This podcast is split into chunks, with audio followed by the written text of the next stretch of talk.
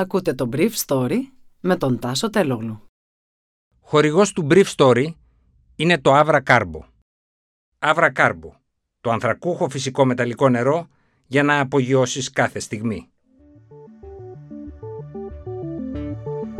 Καλημέρα σας. Σήμερα είναι Τετάρτη 6 Ιουλίου 2022 και θα ήθελα να μοιραστώ μαζί σας αυτά τα θέματα που μου έκανε εντύπωση.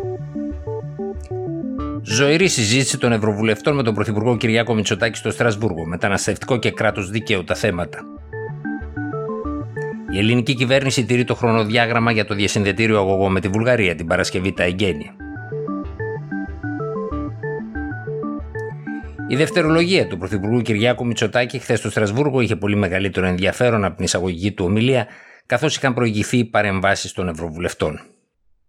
Κρατώντας τα εξώφυλλα των εφημερίδων Δημοκρατία και Αυγή, δύο εφημερίδων που κάνουν αντιπολίτευση από την πρώτη μέρα της κυβέρνησής του, είπε: Ρίξτε μια ματιά.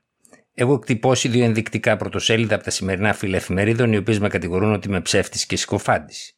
Και πρόκειται για καθημερινά πρωτοσέλιδα από τουλάχιστον τέσσερις καθημερινές εφημερίδες στην Ελλάδα. Η ίδια ελευθερία επικρατεί όσον αφορά τους τηλεοπτικούς και ραδιοφωνικούς σταθμούς και φυσικά το ίντερνετ, όπου ο καθένας είναι ελεύθερος να γράψει ό,τι θέλει για οποιονδήποτε. Θα σας καλούσα να διαβάζετε αυτές τις αξιολογήσεις που δημοσιεύονται από μη κυβερνητικές οργανώσεις με κάποια επιφυλακτικότητα. Υπάρχει αλήθεια κάποιος σε αυτή την αίθουσα που να θεωρεί ότι χώρες όπως το Τσάντ στην Αφρική έχουν μεγαλύτερη ελευθεροτυπία από την Ελλάδα; Γιατί αυτό ακριβώς παρουσιάστηκε στις μετρήσεις που επικαλείστε. Επομένως, όταν συμβουλεύεστε νέους συναδέλφους σας, θα σας πρότεινα να διερευνήσετε λίγο βαθύτερα την πραγματικότητα που επικρατεί στο δημόσιο διάλογο της Ελλάδας. Η Ευρωπαϊκή Επιτροπή, είπε ο κ. Μητσοτάκης, πρόκειται να δημοσιοποιήσει τις προτάσεις της σχετικά με το κράτος δικαίου.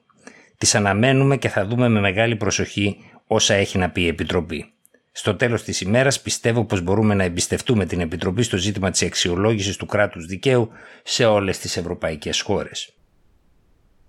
Λίγο αργότερα, ο κυβερνητικός εκπρόσωπος Γιάννης Οικονόμου έβαλε μια δική του πινελιά στη συζήτηση, εμπλεκόμενο σε ανταλλαγή επιχειρημάτων με την αντιπολίτευση, λέγοντας ότι ο κ. Τσίπρας λίγο έλειψε να κλείσει την κομματική εφημερίδα του ΣΥΡΙΖΑ την Αυγή και δείχνοντας έμεσα έτσι ότι τα όπλα που έχει αυτή αλλά και κάθε κυβέρνηση είναι περισσότερο σε σχέση με την αδυναμία του τύπου αλλά και άλλων μέσων της παλιάς γενιάς να επιβιώσουν και λιγότερο με την απόλυτη ελευθερία τους να διατυπώνουν τις ιδέες τους.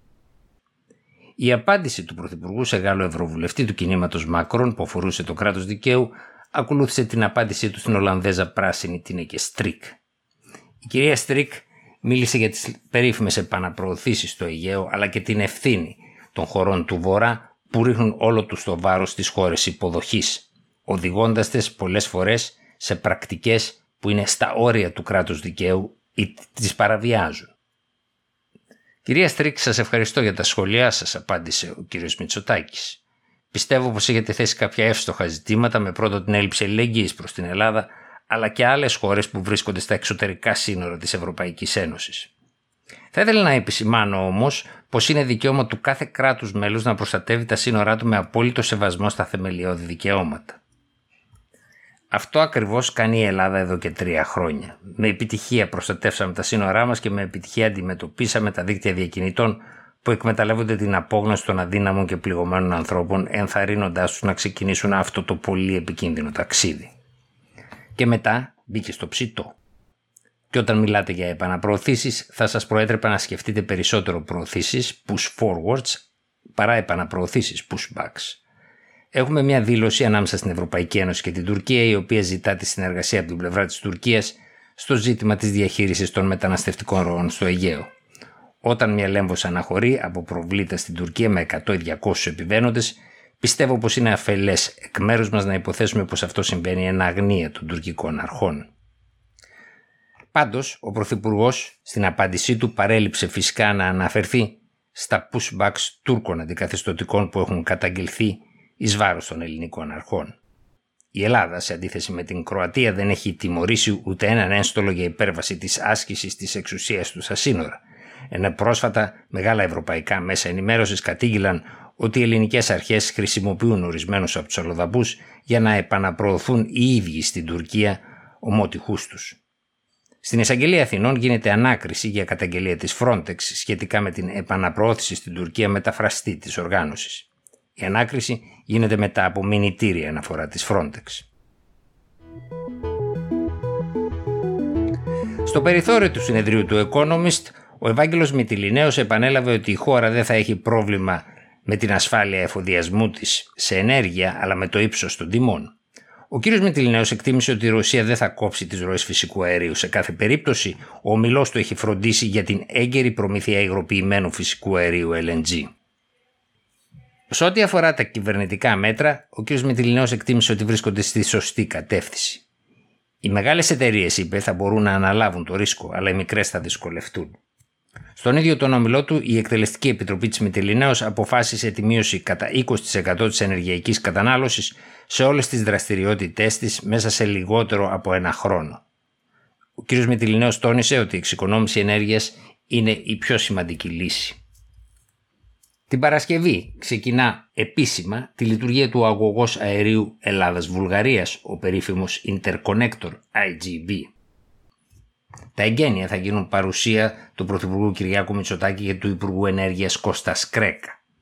Ο κύριος Κρέκας μου είχε πει πριν από ένα δίμηνο στη Βουλγαρία ότι η Ελλάδα θα είναι σε θέση να παραδώσει τον αγωγό στις αρχές Ιουλίου, πράγμα που τήρησε. Να σημειωθεί ότι η κατασκευή του αγωγού ξεκίνησε το 2019 πριν από την κλιμάκωση της έντασης με τη Ρωσία εξαιτίας της εισβολής της στην Ουκρανία και φυσικά πριν από την πανδημία. Το project καθυστέρησε λόγω των προβλημάτων στην εφοδιαστική αλυσίδα αλλά και προβλημάτων του κατασκευαστή στην Ελλάδα. Σε μια πρώτη φάση ο αγωγός θα μπορεί να μεταφέρει 3 BCM φυσικού αερίου στη Βουλγαρία, από το νότο δηλαδή προς το βορρά, τα οποία όταν ολοκληρωθεί ο σταθμός συμπίεσης θα μπορούν να φτάσουν και τα 5 BCM. Από τις 7 Ιουνίου ο IGB βρίσκεται σε δοκιμαστική λειτουργία. Ο αγωγός μετέφερε στη φάση αυτή 40.000 κυβικά μέτρα φυσικού αερίου και την Τετάρτη 15 Ιουνίου έφτασε τα 4 εκατομμύρια κυβικά μέτρα. Είναι 182 χιλιόμετρα και ο προϋπολογισμός του 220 εκατομμύρια ευρώ.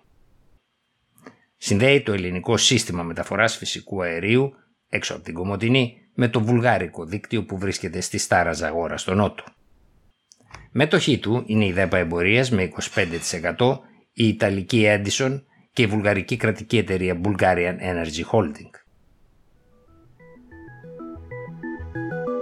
Ήταν το Brief Story για σήμερα Τετάρτη 6 Ιουλίου 2022.